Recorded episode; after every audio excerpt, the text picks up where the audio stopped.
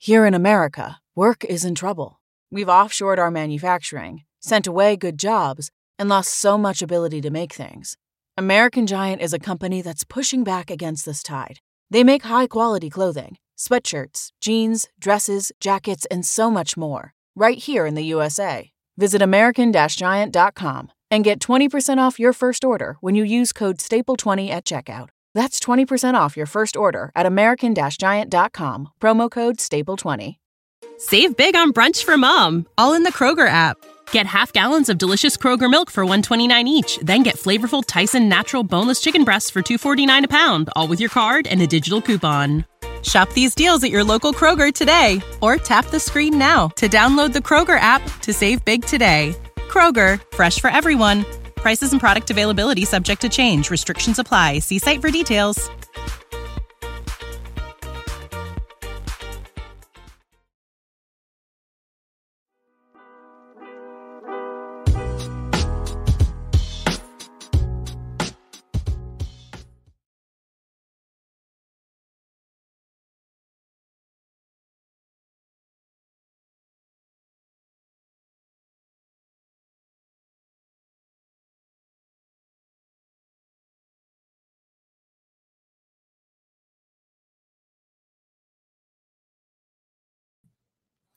Yo, had a little technical difficulties there, but this is Duval Daily. Thanks for being here. We're presented by GenJag.com. I'm Jordan de Lugo. Pumped to be talking some Jags football with you guys here on a Monday morning. Today, it's time for us to look at the Jaguars' biggest potential weaknesses heading into 2022. We spent a lot of time on this show being very complimentary about the Jaguars' offseason. They've done a lot of good things. Bringing in Doug Peterson, pairing him with Trevor Lawrence, adding all this new talent on both sides of the ball. But today it's a realistic look at what could go wrong for the Jaguars this upcoming season. If you're a fan of the show, please like and subscribe on YouTube. And follow myself on Twitter at Jordan de Lugo, Generation Jaguar, at Generation Jag. Good morning, John. Thanks for being here. Later today, we've got de Lugo on Duval coming up at 2 p.m. That's on the Relevant app. We'll be talking minicamp and the naming rights to the Jaguars practice facility that is incoming. Again, that's exclusively on the Relevant app, Mondays and Wednesdays at 2 p.m. You can find the Relevant app in the App Store. I'll drop a link below. So the Jaguars' biggest potential weaknesses in 2022. What are they going to be? I'm going to start off with newness. Everything, and I mean everything, is pretty much brand spanking new. New coaching staff. First-time offensive coordinator in Press Taylor. Of course, he's not calling the plays. That'll be Doug Peterson's responsibility, but he is managing the offense. Brand new defensive coordinator, Mike Caldwell, never called plays before in the NFL. Former linebackers coach for Tampa, New York Jets, Arizona. He's been with Todd Bowles a long time. We like both of these guys. I think Press Taylor and Mike Caldwell are both super smart. I think they're both wired the right way to come in and help this football team win games, but they are brand new. Never done this before. Over half the starters on offense and defense are new. When you look at the offense, Christian Kirk is a new starter. Brandon Scherf, Evan Ingram, Walker Little if he wins the right tackle spot, which I predict him to win that spot. Tyler Shatley, he started a lot of games here, but he's never gone into the season as a starter. At center, Zay Jones is a new starter. Travis Etienne, he didn't play in 2021. He's a new starter. It's a ton of guys on the offensive side of the ball, and then you look at the defensive side of the ball. Foley Fatukasi, Trayvon Walker, Foyesade Oluokun, Devin Lloyd, Andre Sisco, not a starter last year. Darius Williams comes over from the Rams. All these guys are going to play major roles and be starters for this football team. And then you look at there's going to be a lot more guys that are going to be contributors who are new as well. On the offensive side of the ball, and on the defensive side of the ball, Chad Muma is going to contribute. Snoop Connor, it looks like, is going to have to contribute at least early on. Nick asks about, is Kevin Austin making the roster? That's another guy. Does he have to contribute at some point? So, and then you also look at, not only do you have a brand new offensive and defensive coordinator that have never done this job before, and all these new starters, Trevor Lawrence is still going into the second year of his career. And it's coming off a season in which probably did not prepare him the best for the future. He certainly learned plenty in his rookie year, but a second year going into Doug Peterson's system would be much more beneficial for Trevor Lawrence if this was his second year instead of his first year. You know, second year in the NFL, but it's his second offensive system in as many years, and third if you want to go back to his final year at Clemson. He's had a new offensive system each of the last 3 years. So, and you've got a lot of other guys that are young that are going to be contributing. So I just think newness could be a weakness early on. I don't think long term that it's going to be a problem. I think I like Press Taylor. I think Mike Caldwell has the potential to be a great defensive coordinator. He's well respected around the league. Again, he comes from Todd Bowles' tree, been under Todd Bowles for a long time.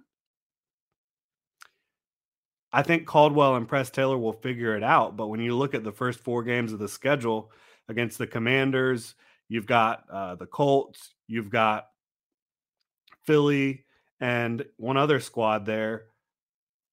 Are you able to come out and win some games early on?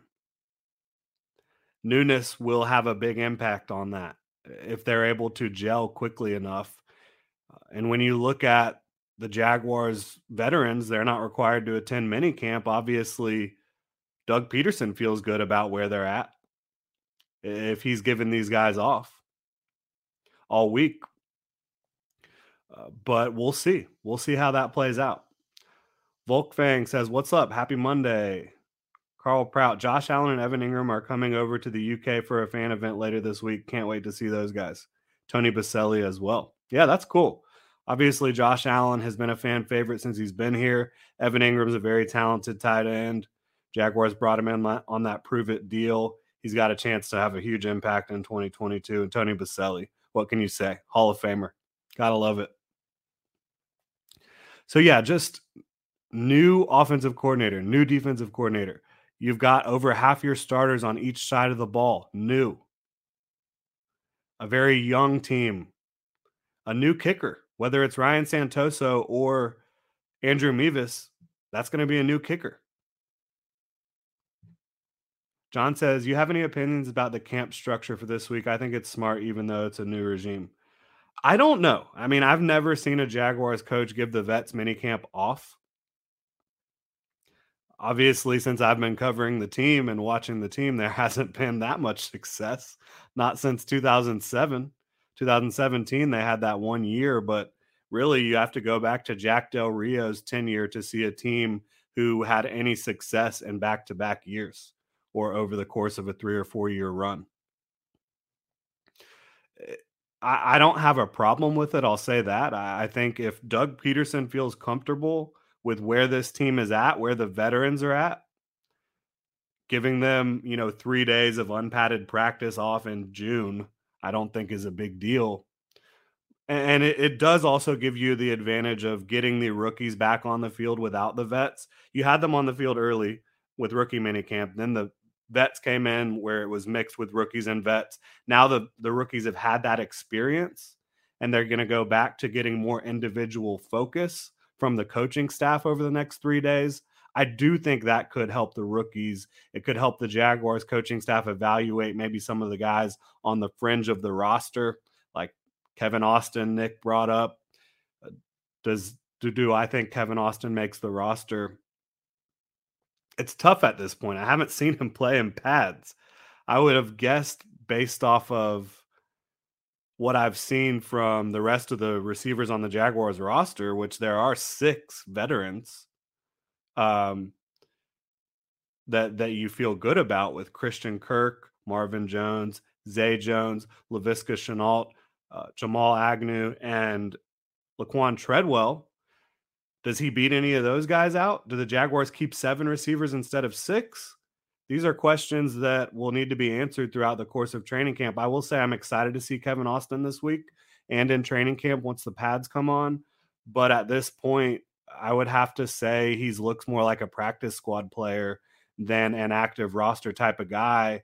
He's still dropping a little bit too many of the easy ones. I have seen him make some impressive grabs, but you've got to be able to do the little things to get on the field and to stay on the roster.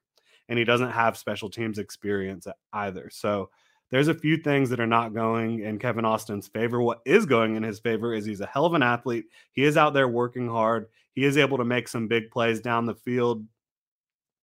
And the Jaguars brought him in here with some intention behind it, right? They gave him a lot of money for an undrafted free agent. They wanted to make sure he was coming to Jacksonville. They got him here. Now it's their job and his job to get him ready to compete for the final roster. Cool Joe says, does Jimmy Smith's son make the roster? So he's not on the roster anymore. Like, he was a rookie minicamp invite. There was about 40 guys or so that were invited to that rookie minicamp that aren't on the team anymore. They're down to 90 players right now. And Jimmy Smith the third or Trey Smith, he's not one of those guys. So I think that kind of answers that question. Husband and Wife Gaming, I would like them to keep Agnew for special teams only. Could be used in emergency role. Hate losing that special teams weapon with injury. I do think there's some value to saying that, but you have to look back at what this guy was doing on offense last year. I mean, when he was healthy and actually receiving a lot of reps, both as a receiver and in the backfield, he was their most effective weapon. And I'm not saying that just because there were no other effective weapons. He was actually very efficient. He caught the ball at a high clip. He looked like a really good route runner. He showed good ball skills and body control and feet, like his ability to get his feet down in bounds on those sideline balls. He looked like a natural slot receiver and offensive weapon. So could I see you limiting his exposure as an offensive player to maybe like 5, 10, 15 snaps a game? Maybe he touches the ball 5 times a game, 5 to 7 in that range. Yeah, I could see that for sure, but I don't think you completely get rid of his offense, his role in the offense, because he can be incredibly effective. Yeah, Husband and Wife says Gaming says that sideline catch against the Bengals is one of the most impressive catches I've seen. Exactly. And you saw him make plays in the backfield and as a receiver. So I can't say let's completely remove this guy from the offense. But getting back to the weaknesses here, we talked about the newness of everything. I don't think that's a long-term weakness, and it might not be a weakness at all, but it is a potential issue early on in the season. John says, plus LaVisca might help with special teams. My guess is you wouldn't have Visca back there if Agnew's healthy. But yeah, getting Visca those reps throughout the summer is going to be helpful if Agnew does have to miss any time. And that kind of segues into my next potential weakness for the Jaguars. And that's injuries specifically on the offensive side of the ball. You could say any team, that's a potential weakness, right? But the Jaguars, with the roster that they have, there's a little bit more precedent for a lot of injuries. When you look at running back, Travis Etienne and James Robinson are both coming off huge injuries. Lower body, foot injuries are not good for running backs. Robinson's still battling back from the Achilles. He is running in a straight line right now, which you like to see. Etienne is fully healthy, but both of those guys coming off the major foot injuries, it is going to be a concern. You look at Brandon Scherf, who the Jaguars paid a boatload of money to bring in, and for good reason. This is a Pro Bowl right guard, one of the best in the business, but he's missed a lot of time, very similar to Brandon Linder and how much time he misses in his career. Not as bad as Linder in terms of Linder was missing, I think, over 40% of his career potential starts. Scherf isn't in that realm yet. I think he's played in about 60% of his games that he could have played, 65%, something like that. But Brandon Scherf has missed time every year at right guard. I don't think you're going to have a huge crater in the middle of the offensive line if Scherf does get hurt, because you have three good guys outside of him on the interior that you feel good about, and Tyler Shatley, Ben Bartsch, and Luke Fortner. And there's even depth beyond that in the offensive line room. So it's not going to be like a crater, but when you go from Brandon Scherf, who is a Pro Bowl level talent every time he's on the field, to then maybe having Luke Fortner in there or Ben Bartsch, it's not going to be that same incredibly high level of play. And then at wide receiver, none of the wide receivers outside of Jamal Agnew are coming off of major injuries. But my question is, if Christian Kirk goes down, do they have enough weapons to line up in the slot and outside to still be the type of offense that they want to be? There's really no one else outside of a Jamal Agnew, who again is coming off an injury of his own, a big hip injury that caused him to miss the end of the season, and he's still recovering. If Christian Kirk goes down, who has a similar skill set on offense? I'm not sure. Carl Prout asking a question about the safeties. We will get to that. John says, we have cornerback and linebacker to cover any shortcomings for safety. Yeah. I think that's an interesting take. I am going to talk about a couple positions that it's not about the injuries. It's not about the newness, that it is about the talent level. We'll get into that in just a second here. I would like to remind everybody I will be live on the Relevant app for De Lugo on Duval at 2 p.m. today, talking minicamp and talking about the naming rights for the practice facility. If you missed any updates from last week, Jaguars veterans are not at mandatory minicamp this week unless they're recovering from injuries, rehabbing from injuries. It'll be mostly rookies. But yeah, strong safety. I think this is a reasonable question when you look at the Jaguars starting lineup. Rayshawn Jenkins was brought in last year on a starter's deal, about $8 million a year. He came in, he was voted team captain by his peers. And, there was a lot going wrong in Jacksonville with the coaching staff, with everything going on. But I don't think anyone else in the starting lineup or anyone else that was named a captain let that negativity and the issues going on inside the building affect their play more than Rayshawn Jenkins, who ended up with, I believe, 6 penalties and really just struggled to keep his head on straight. Like, 49ers rookie receiver got him into trouble, like getting up in his grill and getting him all riled up, and it ended up, getting him a 15-yard penalty. He might have been ejected from that game. I can't remember. But he had several personal foul-type penalties that were just him not making the right decision in the moment. And when he wasn't racking up the penalties, I do think he was a decent overhang defender. I think he was decent in the box playing the run. But do you look at him and say, this is a guy we can really get excited about as a versatile safety in the modern NFL?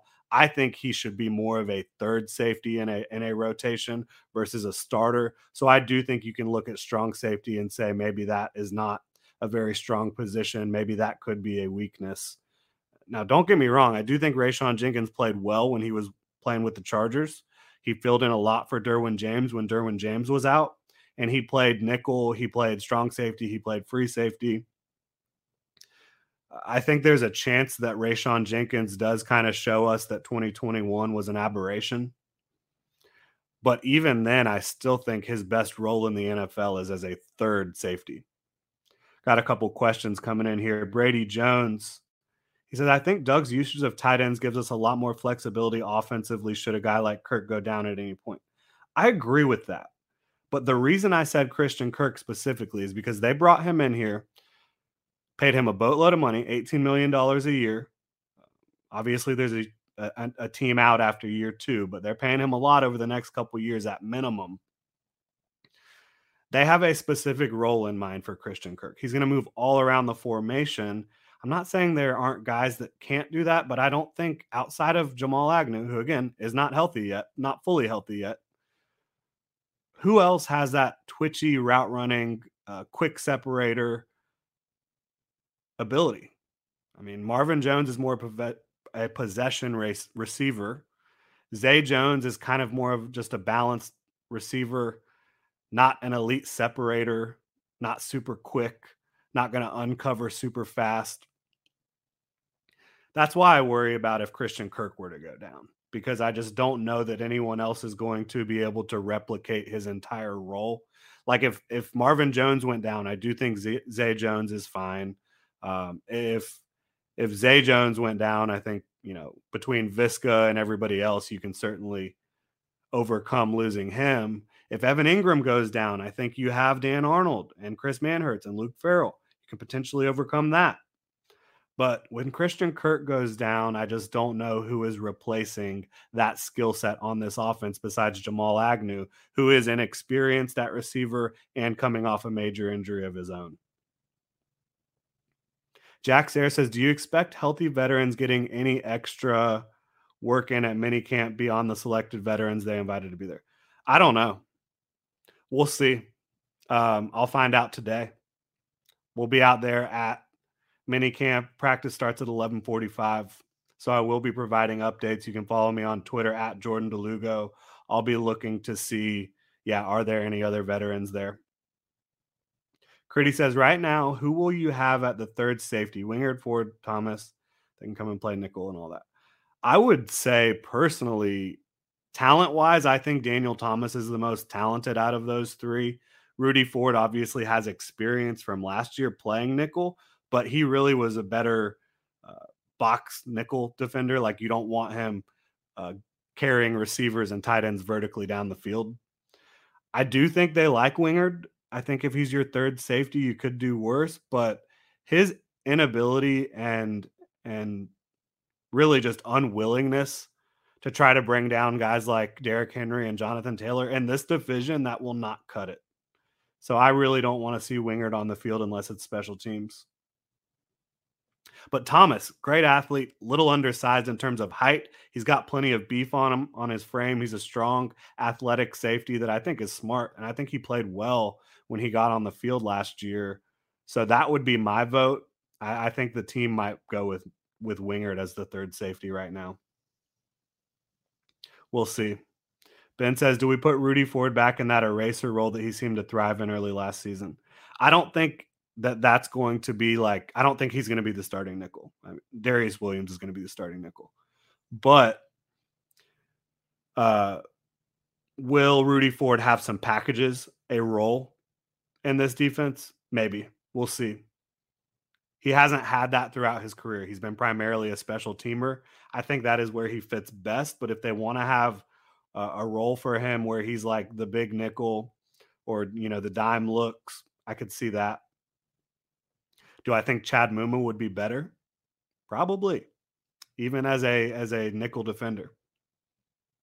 Kevin Maxwell, good morning, Jordan. Good morning to you as well, Kevin. He says, Kevin Austin Jr. will be the guy to make the most of his opportunity and be the next in line after Hearns and Cole. I hope you're right. He certainly has the talent to do so. It's about doing the little things, being a professional. Can you block? Can you play on special teams? Can you catch the easy passes? We'll see. So we've talked about the newness of everything.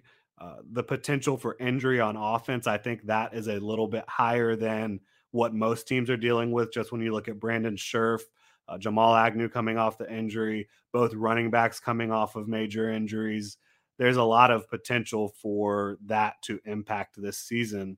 Then you look at strong safety. I think there's potential for Rayshawn Jenkins to be a little bit of a weak link in the starting lineup. But as I believe it was John that said, they have the ability to cover that up if Rayshawn Jenkins isn't playing well. Yeah, I think you could get Daniel Thomas in the game. I think you could get Chad Muma in the game more.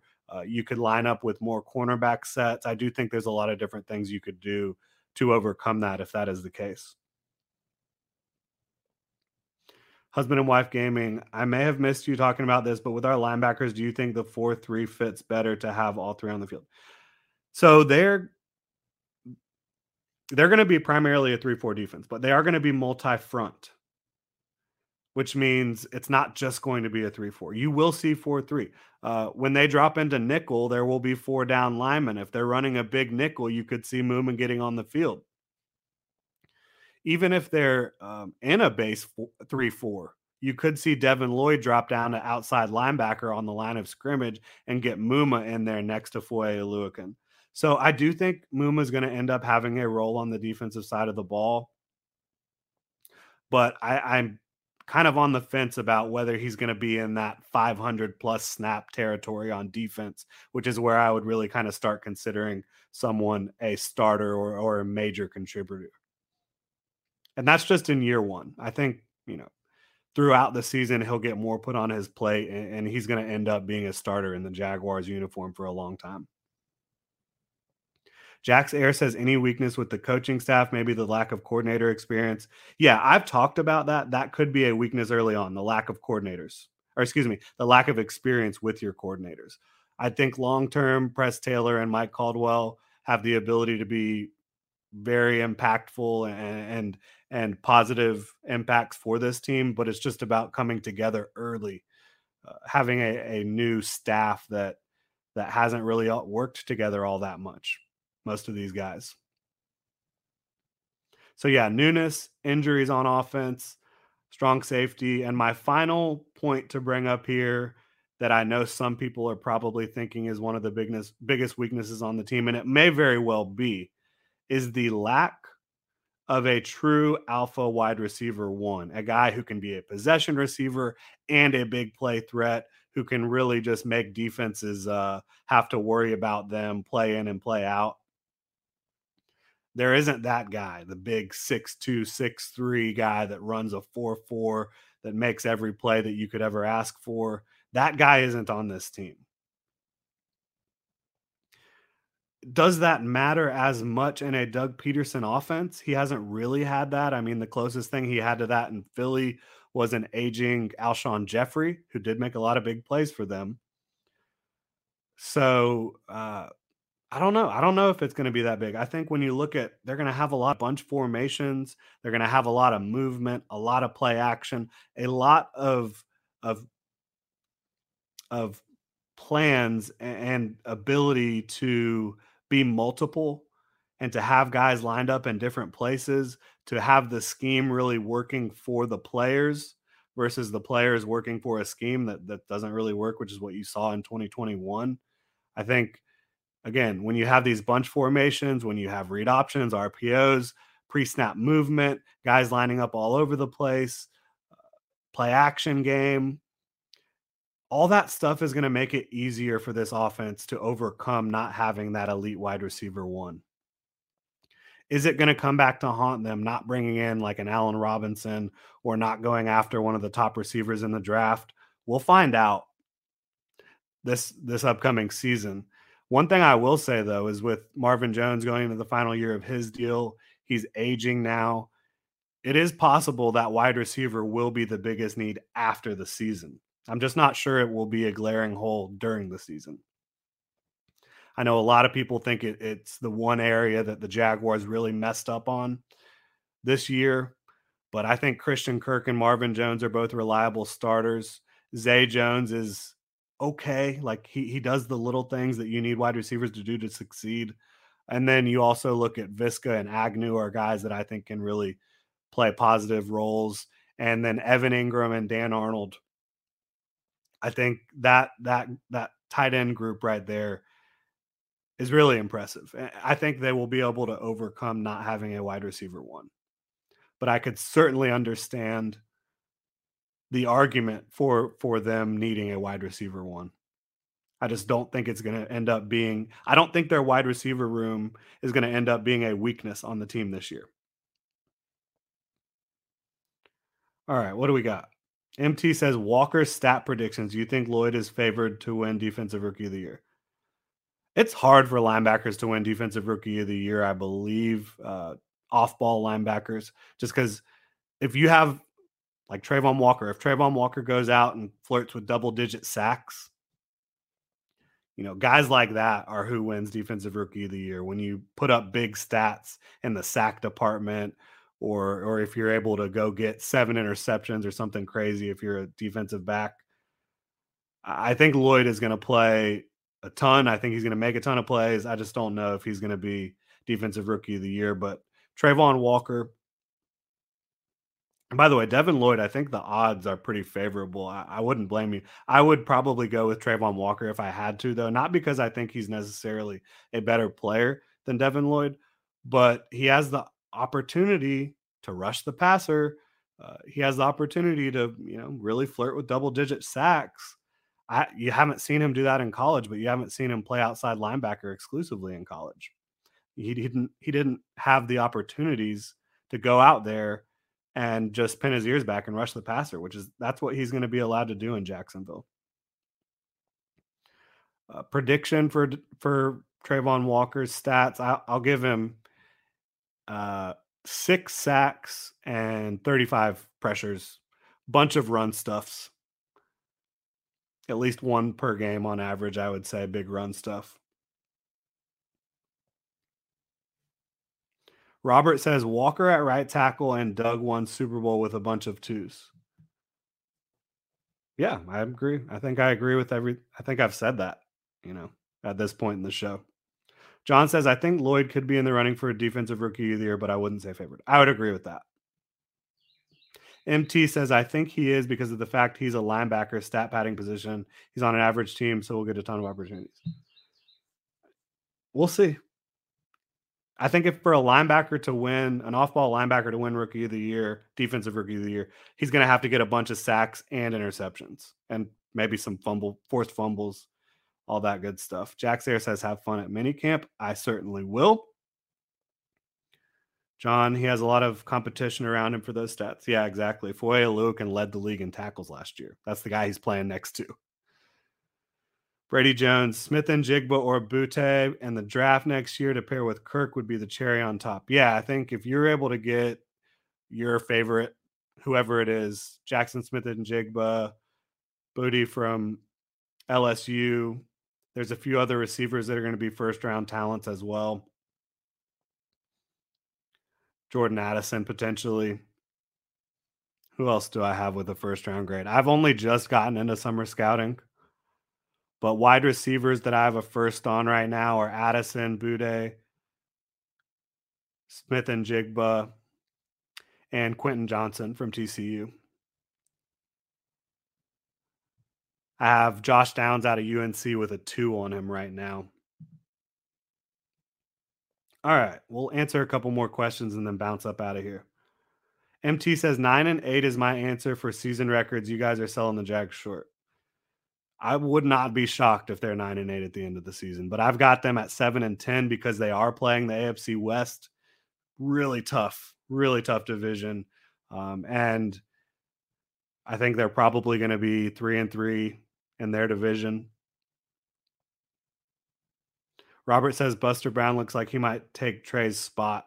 That would be tough. Trey Herndon, as much as he kind of has struggled as a starter in the NFL, getting him in there as a nickel, backup nickel, I think he'll be tough for a rookie to take down. But I think Buster Brown and Gregory Jr. are both in a good position to potentially make the roster. MT says, we match up just as well as anyone in the NFL if Lawrence makes that Burrow-like jump. That's a bold statement, okay? I don't know if you're talking about the receiving core here or what, but just look at Joe Burrow.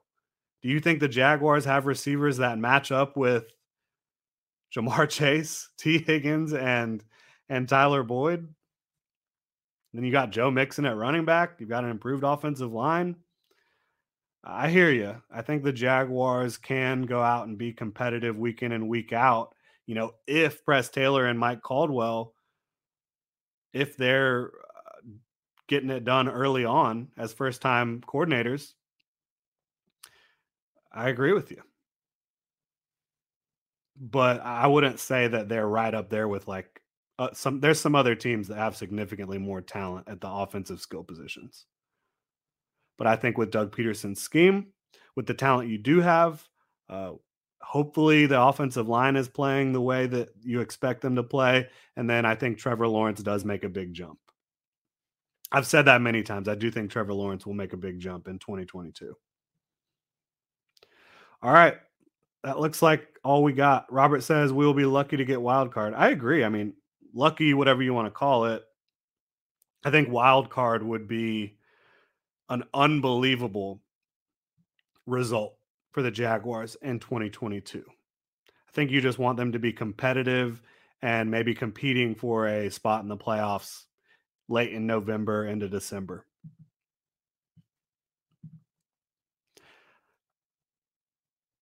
All right, we've got one more thing here. Going into last season, Zach Taylor was on the hot seat. They had the worst O-line in the league, average tight ends, and Jesse Bates wasn't the best, but they went off. You can't expect anything. Okay. I don't really know how to respond to that. So that's going to wrap up the show. Oh, he says the Jags might shock the world. MT does the same way with the Jets. You just don't know is what I'm trying to say. Yes, you do not know. I agree with that. I think the Jaguars have a chance to make the wild card. I'm not predicting them to do that at this point, but with the talent they have with Doug Peterson, running the show and calling the plays, and Trevor Lawrence, yeah, I think there's a chance they make a jump. I agree with you. All right, that is going to do it. Thanks for tuning in, Duval. Hit me up on Twitter at Jordan de Lugo. Follow Generation Jaguar at Generation Jag. Make sure to hit that like and subscribe button on YouTube and check GenJag.com for all the latest Jaguars news, analysis, and Duval gear. And don't forget, I will be live on the Relevant app at 2 p.m. today, every Monday and Wednesday at 2 p.m. Talking Jaguars football. Today we'll be taking a look at minicamp, the naming rights for the practice facility, and if we have time, we will also dive into what the Jaguars offense will look like a little bit more in depth. Appreciate everybody. Have a good one. Save big on brunch for mom, all in the Kroger app. Get half gallons of delicious Kroger milk for $1.29 each. Then get flavorful Tyson natural boneless chicken breasts for $2.49 a pound, all with your card and a digital coupon. Shop these deals at your local Kroger today, or tap the screen now to download the Kroger app to save big today. Kroger, fresh for everyone. Prices and product availability subject to change. Restrictions apply. See site for details.